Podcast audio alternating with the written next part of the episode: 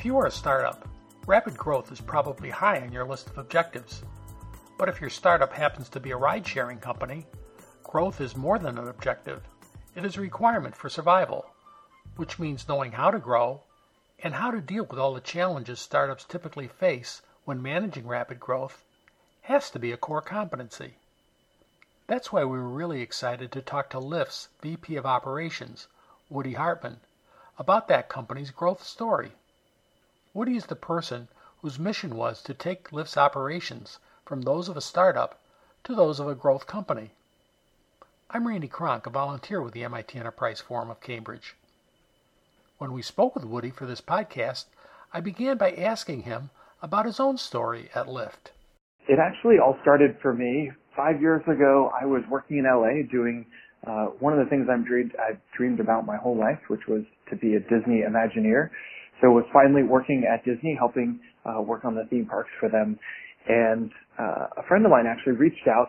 Uh, he was working in venture capital at the time, and he shared with me that one of the companies that they were looking to invest in uh, was in the transportation space. They had this sort of silly pink mustache on the front of their cars and uh, was looking for a general manager in Los Angeles.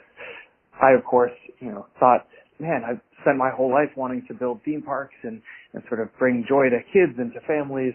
What am I going to do with a transportation company that's uh, got pink mustaches on their cars?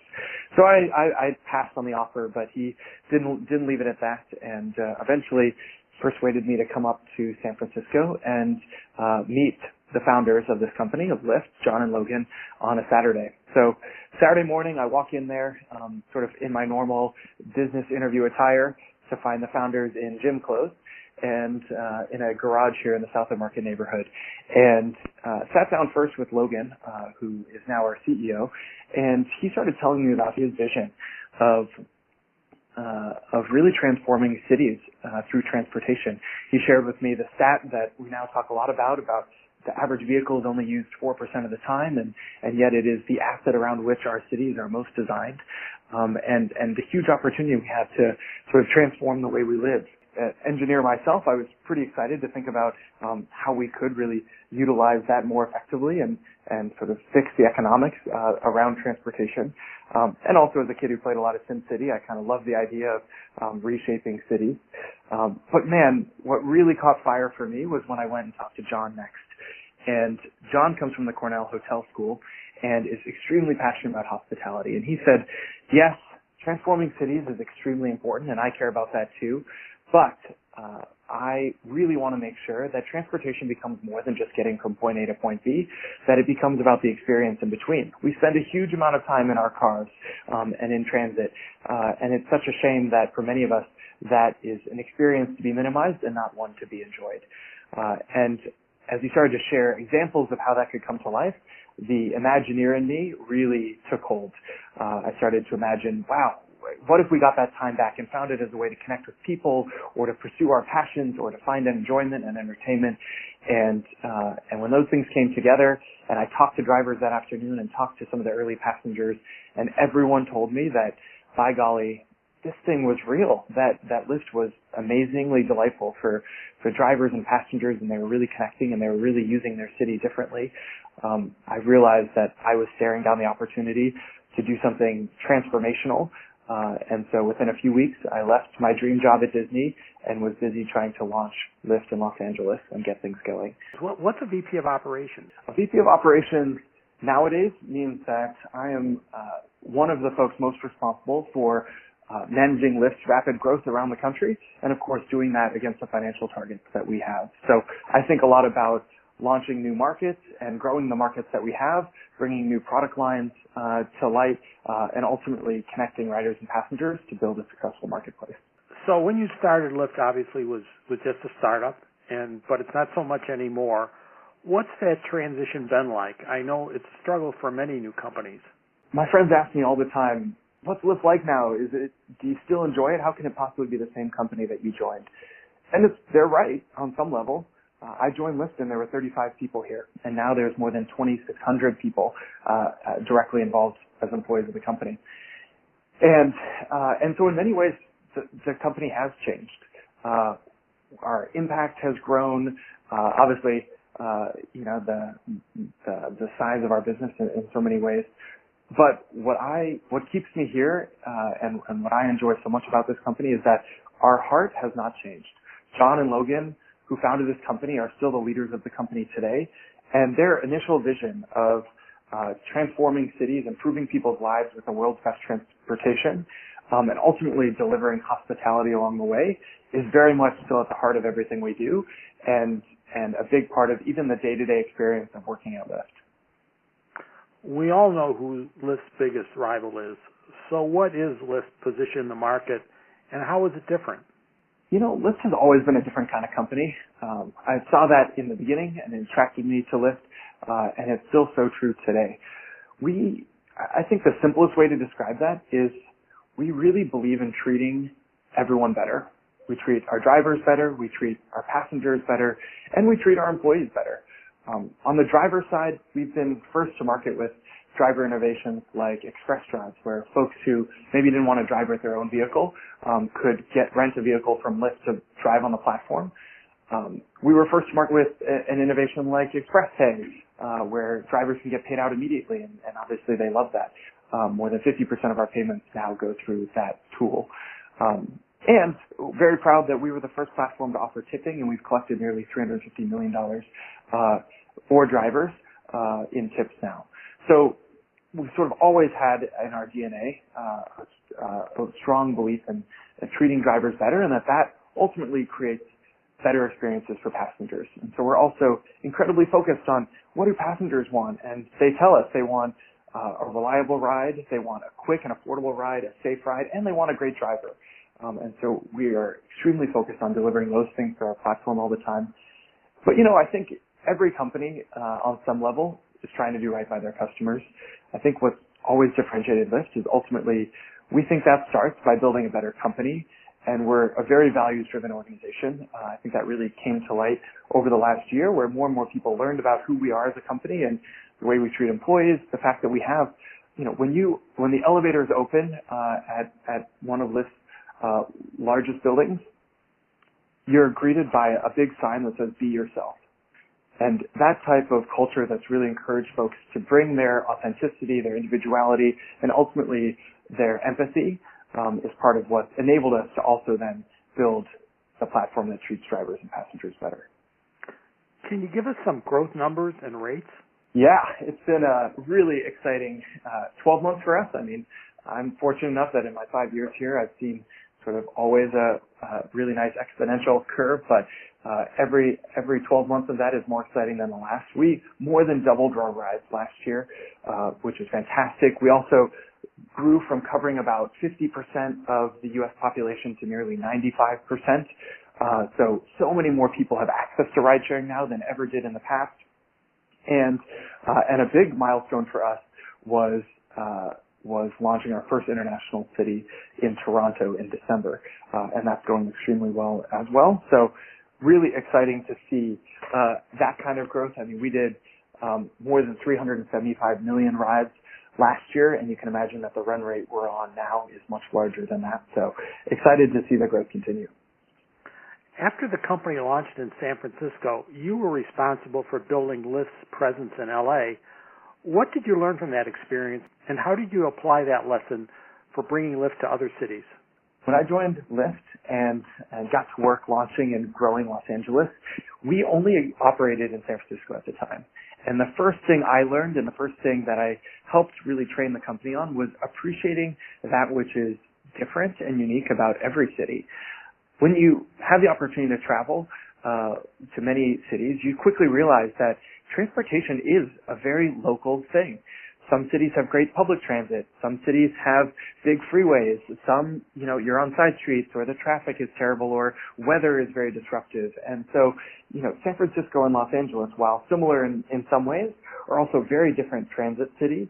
And so that was one of the first things I learned was we really needed to adapt our transportation solutions to each city in order to really provide the world's best transportation. And, and so that's a playbook that we then followed of sort of every city we'd get to, we'd study what was different about it and really try to roll something out that best fit that city. There's been a lot of debate, uh, as I'm sure you know, about the benefits of the so-called gig economy especially when it comes to drivers working for ride-sharing companies. What's your take? Yeah, we I, I've had the good fortune of talking to so many drivers uh, throughout my time at Lyft. Sometimes in one-on-one conversations, sometimes in the surveys that we run and the other sort of large feedback um, tools that we have. And the thing that drivers say more than anything else is that they really appreciate the flexibility that Lyft provides. They love that they can um, choose to take a week off without having to ask permission from their from a boss. Uh, you know, if they want to spend time with their family, or conversely, if they want to work extra hard and make some extra money um, to buy more presents for for the holidays, then they also don't have to you know beg and plead for more hours. Um, they have the total flexibility to create their schedule and even where they work.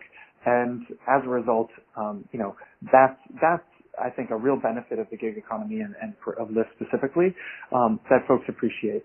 I think it's also worth mentioning, and we just um, conducted some um, uh, business impact studies ourselves, and learned through that through an independent third party that you know Lyft in 2017 created more than two billion dollars in extra spending in local economies. And of course, a huge portion of that flowed back directly to drivers, but is also, you know, helping uh, so many other members of the community get access to transit and uh, in, in, ways that they couldn't in the past. So, um, from my seat, I, have seen huge benefits uh, to the so-called gig economy. What does it mean to cultivate local driver communities, and why do it? Community has always been a huge part of Lyft, and it's one of the things that initially attracted me to it. I still remember in those early days getting to meet a number of drivers, and they told me, "Hey, I, you know, maybe working a job that I didn't much care for before, or I felt kind of isolated in my home, uh, working on projects by myself, and now I have the opportunity to not just connect with passengers while I'm giving rides all day, um, but also connect with other drivers because we're having this shared experience uh, that that all of us can talk about. And so throughout this history, we've we've invested a lot in in really supporting that community, whether that's events for drivers. You know, almost every city has what we call a Lyft anniversary, uh, which is uh, a celebration of the day that Lyft launched in that city, and lots of drivers come out. Often, if it's at a summery time of year, it's a big picnic for drivers to get together and bring their families and and really you know reflect on on uh, the community that they're building together uh, in their cities. Um, and so, uh, and, and, there's lots of other tools as well, you know, on, on certainly social media and, and, other platforms. So ultimately, I think we all know that so much of life is about connecting with other people, um, and Lyft has uh, sort of naturally always been in a position to support that. And I think as a community, we try to go above and beyond um, to really enable that. So would you connect the dots between your communities, your drivers' communities, and your success as a business? Yes, absolutely. Drivers will regularly tell, especially in the early days when we were still a startup and you know, we don't get everything right. Sometimes we'd make a mistake or there'd be a, a bug in the app or, or a small outage or things. Um, they'd often tell us, you know what, we understand, we're willing to overlook those things because ultimately we feel like we're part of a community here. We feel like um, Lyft is a family to us, both because the drivers, because the passengers, but also the company that that you're real, that you're approachable. We know people from the company, and uh, and because we feel connected to that, um, we're willing to overlook the the little you know hiccups that happen along the way for a growing company. So, how do you see autonomous vehicles impacting your business, or do you? We absolutely think autonomous is is going to be a huge, uh, hugely important innovation for transportation. Uh, I think, uh, you know, we're all, uh, not just Lyft, but hopefully, you know, lots and lots of people uh, around the world are excited about the opportunity to have even more flexibility in, in the time we spend uh, traveling, uh, to be able to have you know vehicles customized for the things we're trying to do. But of course, the safety benefits and ultimately the benefits to our cities as we get to reappropriate parking spaces and turn them into parks and and all these other things. So very excited about autonomous. But I think it's worth pointing out that it's our vision at Lyft that um, it was really going to be a hybrid uh, model for basically as long as we can foresee, um, where there will need to be autonomous vehicles and um, you know, human-driven vehicles. Uh, and that's, you know, not without getting into too many of the details, you know, the reality is that um, there are huge fluctuations in demand um, all the time. Whether some of those are planned, like New Year's Eve, where you know a lot of people are going to be requesting rides uh, when the ball drops um, to unplanned events like a rainstorm that suddenly lots of folks who are planning to bike or walk to work uh, suddenly need to take a ride. And and when we do our modeling, what we see is that um, it's going to be very very hard for autonomous vehicles, even if the technology was capable of serving all those use cases. Um, it's going to be very hard for the economics of autonomous to work uh, to provide that peak capacity. And so we think it's going to be essential for networks like ours to provide that hybrid model so that autonomous vehicles can be the baseline of, of supply um, that are sort of there operating, um, you know, day in and day out. And then we use human drivers to sort of fill, um, fill those gaps where there's lots of other times where we need more drivers on the road than just the autonomous supply that exists. One of your innovations is Lyft's general management model or general manager model. What is that exactly? General managers are basically CEOs for their cities.